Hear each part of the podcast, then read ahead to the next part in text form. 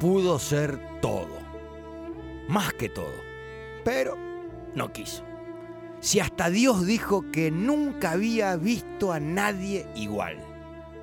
Jorge Alberto González Varilla, dueño de un cuento de hadas en los pies, chamán de una gambeta en velocidad única, brujo de definiciones exquisitas, la pócima perfecta de fiesta sobre el rectángulo de césped y fuera también.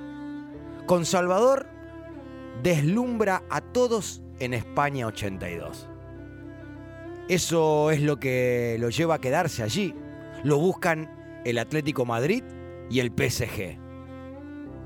Toma un mapa, pide una regla, con ella mide la distancia entre Madrid y París en centímetros. 8 centímetros arroja la regla. París es demasiado lejos. Demasiada responsabilidad. Dice y se queda. Madrid tampoco lo convence. Siente presiones. Un tipo que por dentro es toda libertad. Y en Cádiz encuentra a este salvadoreño su lugar en el mundo, que luego será el primero. Cádiz jugaba en la segunda de España. Una linda ciudad, buen clima, pocas presiones, ideal para él. Porque como citó, no juego por dinero, juego por diversión, profesional en los papeles para firmar el contrato y nada más. Su fútbol comenzó a dar frutos en Cádiz, logrando el ascenso en el 83 y manteniéndolo en primera contra todos los pronósticos. El tipo que podía ganar partidos solos, bailar a los grandes del país, llenar el estadio, el que generaba el revoleo constante de pañuelos blancos, vivando su accionar, el que hacía sangrar las palmas de tanto aplaudirlo. En los comienzos los llamaban el mago. Pero los magos hacen magia y Jorge, en cancha, era la magia. Cádiz entonces vio nacer y nos regaló al mágico González. De exquisito a vago, de vago a único, de único a increíble, de increíble a bohemio, todo el tiempo, todos los días. Jugaba, como él dijo, por diversión. Lo demás no importaba. Le encantaba hechizar cuando el sol le daba paso a la luna. Tanto que le pusieron un guardia en la puerta de su departamento para que oficiara de control y no se raje por las noches, cosa que igual hacía. Y de despertador para el entrenamiento, claramente sin éxito. Cuando Beira fue de té del Cádiz, contrató una banda para que a las 8 de la mañana toque debajo de su ventana y así lo despierten al tipo que hace minutos había vuelto de jerga. La ventana se abría un poco y la voz del mágico aparecía con un solo me levanto porque me gusta la música. Cuando le preguntaban en alguna nota en qué pensaba esa cabeza, por qué no podía ser más profesional, estaba al borde de ser el mejor jugador del mundo antes que Dios. Él respondió, yo no pienso, yo tengo música en la cabeza. En el vestuario hacía jueguitos con el atado de cigarrillo de otro DT, que luego veía como ese atado entraba al bolsillo de su saco impulsados por los pies del mágico. Atada la tenía, absolutamente a toda. En varias sesiones de masajes, el mágico se quedaba dormido y por eso lo jugaba el periodismo.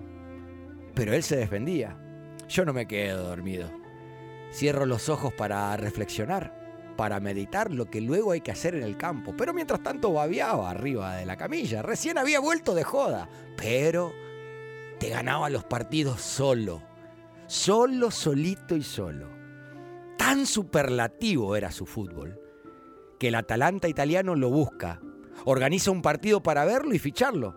El mágico no quería dejar la ciudad y su forma de vivirla muchísimo menos. Así que en ese partido no acierta un pase, no encara nunca, no patea y la mala suerte lo deja en un momento frente al goalkeeper listo para disparar y convertir. Decidió tropezarse y caerse. El Atalanta lo desestima, el mágico sonríe, no lo venden, se queda, jugó mal a propósito, logró su cometido. Pero tan extraordinario era que así también era imposible que dejen de buscarlos. En ese momento, uno de los mejores jugadores del mundo, en el 84 el Barcelona de Menotti y Maradona se lo llevan a una gira por Estados Unidos. Diego, a sabienda de las andanzas del mágico fuera del campo, hace una broma pesada.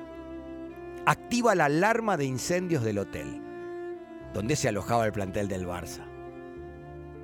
Todos bajan corriendo, espantados, hacen el repaso de jugadores, faltaba uno, ¿sí? él. Cuando van a su habitación se encuentra con el mágico y dos señoritas. He venido a esta habitación a llevar adelante una acción. Y hasta que no la termine, no me retiraré. Por más incendio que ocurra, respondió el mágico. Así fue como Barcelona tampoco lo contrató. Pero antes, siendo compañero momentáneo de Diego, en un partido le roba la pelota al mismísimo Maradona, que era su compañero. El Diego la traía dominada. El mágico ve cómo persiguen dos jugadores al Diego. Se la saca al mismísimo Maradona, la pisa, le tira un caño a Diego y hace pasar de largo a Maradona y a los dos rivales que los perseguían para abrir la pelota hacia la derecha. Pasó de largo Diego. Ni Dios se la esperaba. Jugó desde 1975 al 2001. Colgó los timbos con 43 años en El Salvador. Siempre jugó por diversión. La última vez que se lo vio por Cádiz fue en los 100 años del club. Sus primeras imágenes son a las 6 de la mañana saliendo de un boliche. Lo mantuvo en primera, lo aman en aquella ciudad, mágico, delicioso, de los que hay muchos pero no llegan ninguno. Él llegó como pudo. A quien se juzgó por no respetar el fútbol. Pero él lo supo explicar. Yo he respetado mucho al fútbol. Al que no es respetado es a mí mismo. Tal vez me cuidé menos que los demás. Porque venía de un fútbol sin fundamentos, el del Salvador. Es como ir a la universidad sin antes pasar por la escuela. Mother Focus, han sido ustedes educados.